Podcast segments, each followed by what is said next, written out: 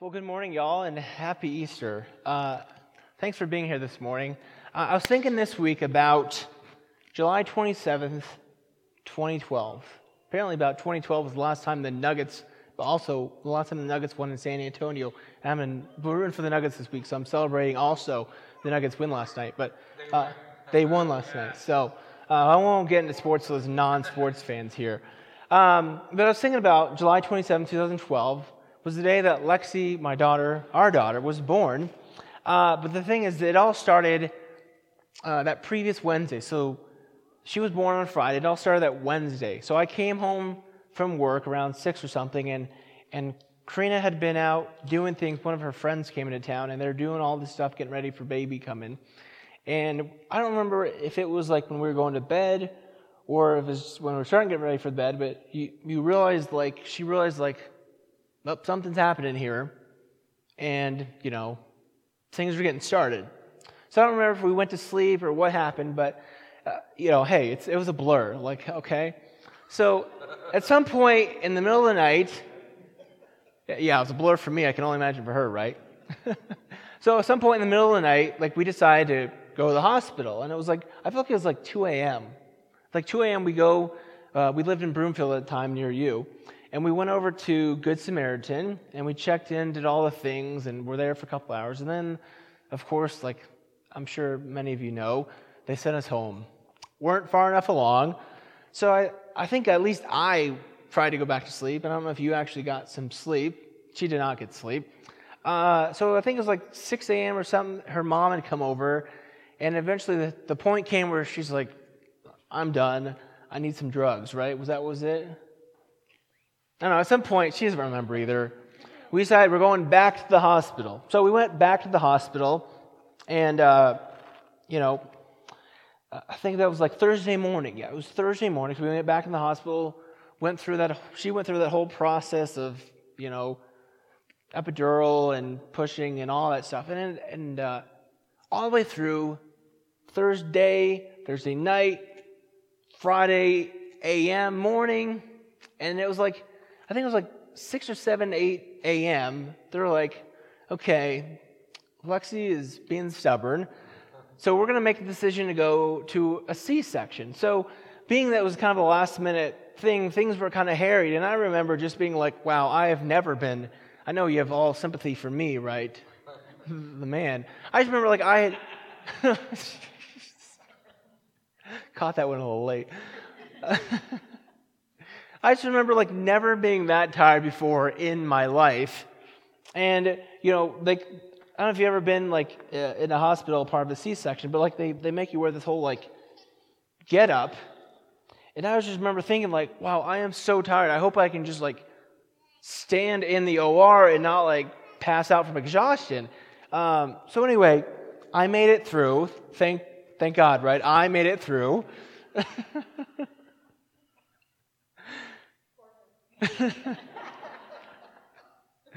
so I made it through, and then, uh, you know, it was all pretty quick. Like, they got, you know, they, they cut her open, took Lexi out, took her over to the table, did all the stuff, and then, like, they ushered uh, Lexi and I out to the recovery room. And it's those moments in the recovery room that I kind of remember the most from this whole from this whole event. I was just sitting there, I think it was like a rocking chair, holding Lexi, and I was telling her about, you know, Karina and I, about our life, about our family, about, about our world, and I was just kind of telling her all, and it was kind of this really special moment for me right then and there, um, just talking to her about who we were and what we were about. And it was in those moments I remember that I just kind of had this, this click that everything had changed. Uh, I was a parent now. And let me tell you, for y'all parents, everything did change, right? I think everyone here as a parent can attest to that. Uh, I mean, my sleep patterns changed, right? I mean, especially, and less so me maybe than Karina, her sleep patterns changed the most. Although I remember when she went back to work, getting up in the middle of the night and watching like 2 a.m. Sports Center while giving Lexi some bottle feedings you know, our, my schedule changed. I think this is the one thing that I, I was the hardest thing for just for me is my schedule doesn't matter anymore.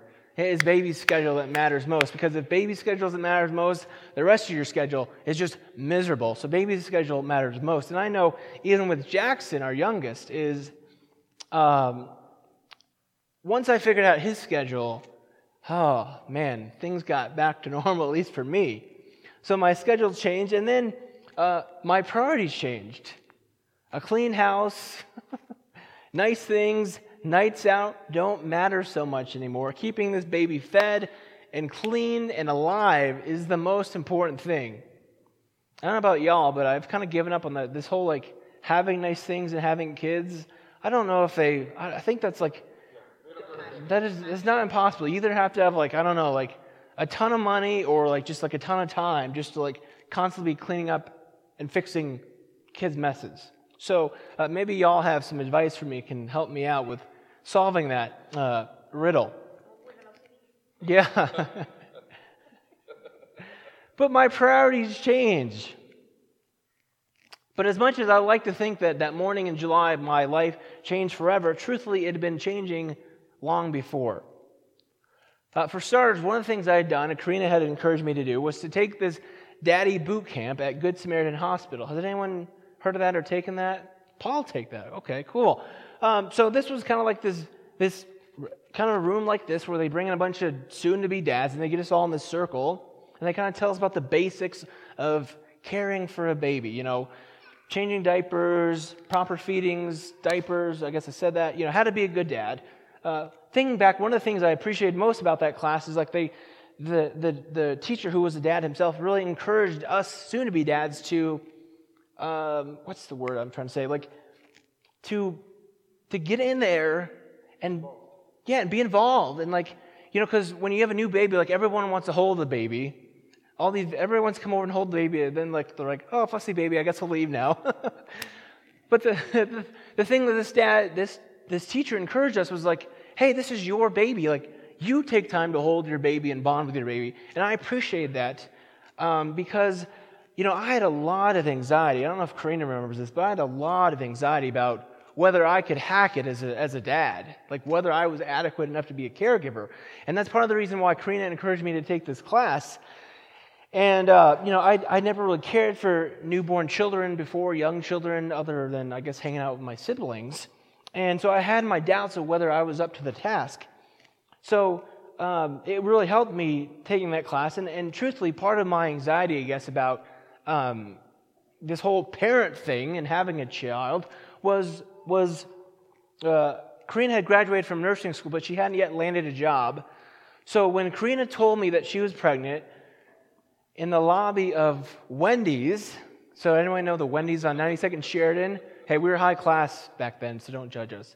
Uh, I will confess I was not the most receptive to her announcement. So while things changed drastically for me that day in July, in many ways they had begun to change.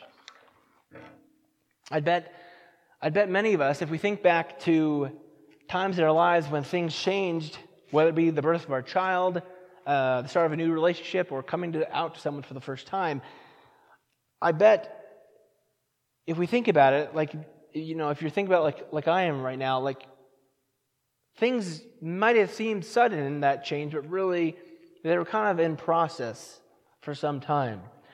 You know, if it was the birth of a, if the, if the birth of a child, you know, nine months ago, we had to, we had to engage in intercourse, or we had to start IVF, or we had to adopt. There was some process that began some, some time before. You know, uh, a stork doesn't just show up right and, and drop us a baby in our lap.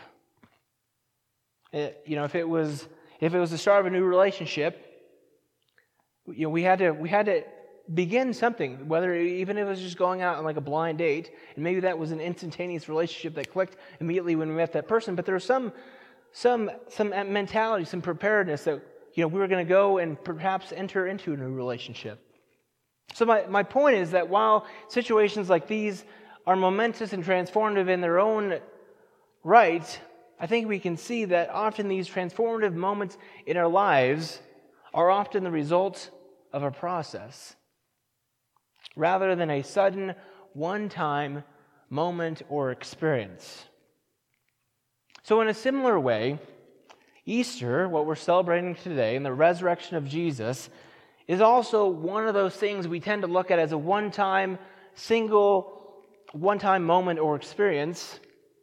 When, if I can say on the contrary, looking at the story of the Bible, the resurrection of Jesus is just one part in the process of God's plan to redeem the world.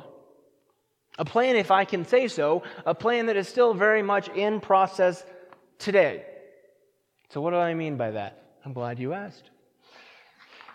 I want to bring our attention to the book of 1 Corinthians. So, the 1 Corinthians was actually a book written by the Apostle Paul.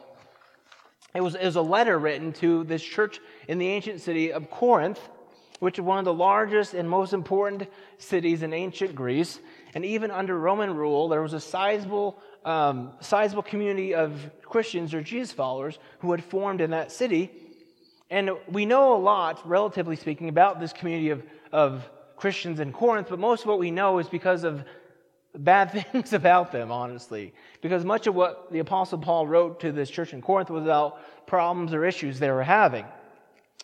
Um, so it's, it's at the end of this, this letter, or what we know as now is chapter 15, that Paul addresses what he sees as a lack of understanding among the Corinthians. Again, they're from Corinth, so they're Corinthians, right? Amongst these Corinthians regarding Jesus' resurrection and the significance of it. So we're going to read uh, from the book of 1 Corinthians 15.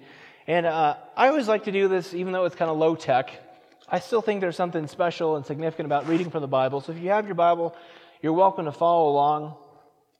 Uh, or again, we have it here on the screen. You can read there too. But we're going to read from 1 Corinthians chapter 15.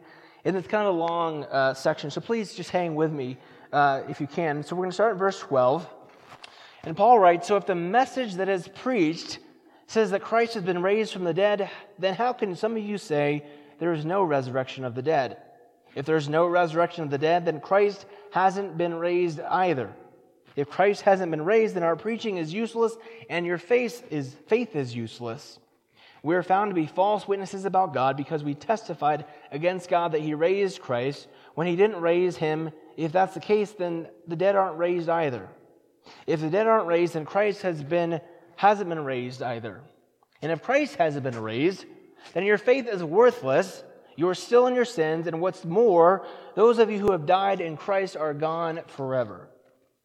If we have a hope in Christ only in this life, then we are to be pitied more than anyone else. And I grew up reading this from the King James Version that said, "You are be most, we are most miserable but verse 20 says, But in fact, Christ has been raised from the dead. He's the first crop of the harvest of those who have died. So basically, these Corinthians were discounting the significance, or they're dismissing the significance of the resurrection. And for Paul, dismissing or even discounting the resurrection, if you're going to do it, then well, you might as well just throw it all away. Because for Paul, the significance of the resurrection was pivotal to the entire faith. And more, for Paul, the resurrection of Jesus represented the first crop of the harvest. Now, I don't know how many of us are farmers here, right? I'm not a farmer. So, what does that mean, right? First crop of the harvest. Paul is saying that the resurrection of Jesus, according to Paul, was just the first step in the process of God's plan to redeem the world. So, in discounting the resurrection, these Corinthian Christians, that's a tongue twister, these Corinthian Christians were dismissing God's ability to bring life out of death everywhere. They were dismissing God's ability to transform everywhere else. And for Paul, this was a big deal. I mean, he spends an entire chapter writing about it. Because for Paul, the resurrection of Jesus wasn't just this one time single event. The resurrection of Jesus was sign and symbol of God's plan to redeem and transform the entire world. So if these Christians were saying the resurrection didn't matter, they were saying God's plan through Jesus didn't matter, didn't exist, didn't happen. And if that's the case, I mean, what is the point? Why are we doing this? I mean, I have better things to do on. I suppose I could come up with something else to do on a Sunday, right? I'm sure you all could. Because for Paul, following Jesus wasn't about just sitting around holding hands, singing kumbaya, whatever. For Paul, it was about being a part of what God is doing in our world through Jesus. So Paul is asking these Corinthians, these Christians in Corinth, saying, Do you believe that the resurrection of Jesus still matters? Then be a part, if you do believe it still matters, then be a part of what God is still doing. That song we sang, uh, Beautiful Things, God is still bringing up, God is still doing, bringing up hope from this old ground. God is still bringing new life up from this old dust. That's what, that's what Paul is saying. That is still in process, and God invites us to be a part of it. So, Paul, so Paul's biggest beef with these Corinthians wasn't that they had doubts or they had questions, but rather his beef was that they didn't think it mattered.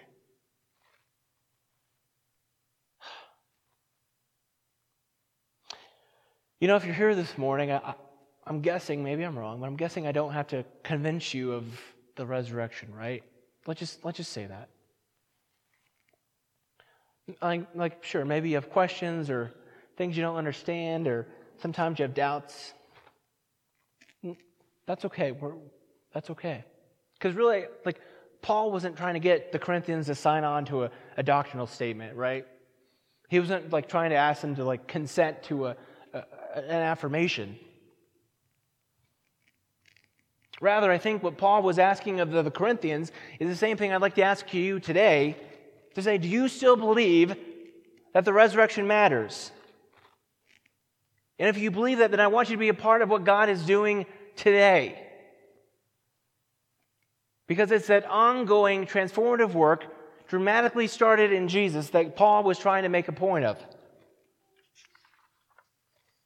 And that's the ongoing process of God's transformative work, dramatically started in Jesus, that these early Christians in Corinth were dismissive of. And so often people were today dismissive of it, discounting it. I don't know. And it's, it's, not that, it's not that we almost dismiss the resurrection of Jesus. It's just like we don't live into and follow through with what the resurrection of Jesus fully means. Like we're sort of taught that, that if we believe in the resurrection, like we're good and that's it. We can stop there, right? But God doesn't want you to stop there. For Paul, the resurrection of Jesus means that God wants to redeem you. God wants to redeem your relationships. God wants to redeem your communities. God wants to redeem your nation. God wants to redeem the world. God wants to redeem the world. And really, you are just the start. I am just the start. You know why you're just the start and I'm just the start? Because God wants you, God wants me to be part of the process. By taking part in God's process of transformation, you bring God's transformative power to your relationships, to your community, to your world. That's why Paul was so insistent on these Corinthians taking the resurrection seriously. Because, like you and me, we are part of God's plan to redeem the world. So, we are here, yes, we are here to celebrate. We're not just here to celebrate, though. And yes, we should celebrate God's transformative work in our world, but we cannot stop there because God did not stop there. Like Paul said, Jesus was just the first crop of a great harvest. Like that song said, God is still bringing up life from this old dust. So, as much as we're here to celebrate, we're also here to be equipped. We're here to be trained, we're here to be empowered and encouraged to be part of God's transformative work that God is seeking to do in our world, begun so many years ago in Jesus. You know, when we look at all the pain and the suffering in our world, it is so easy. It is so easy to lament that anything can be done about it. I mean, gosh, just this morning, like Tom said, just this morning, news came out about terrorist bombings in Sri Lanka in churches on Easter Sunday. And when you think about what a week prior, the burning of Notre Dame, and weeks prior, the burning of the African American churches was in Mississippi, Louisiana. Sometimes it just seems too much. And sometimes we can wonder can anything good, can anything good come up from this old ground?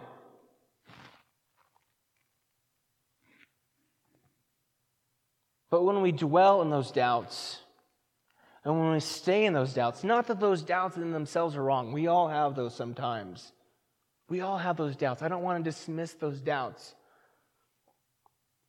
I don't want to discount those doubts, but when we stay in those doubts, when we dwell in those doubts, when we abide in those dwell, doubts, we dismiss and we diminish that same transformative work of God shown in the resurrection of Jesus we dismiss God's power in the resurrection of Jesus to continue to bring transformation to our world today.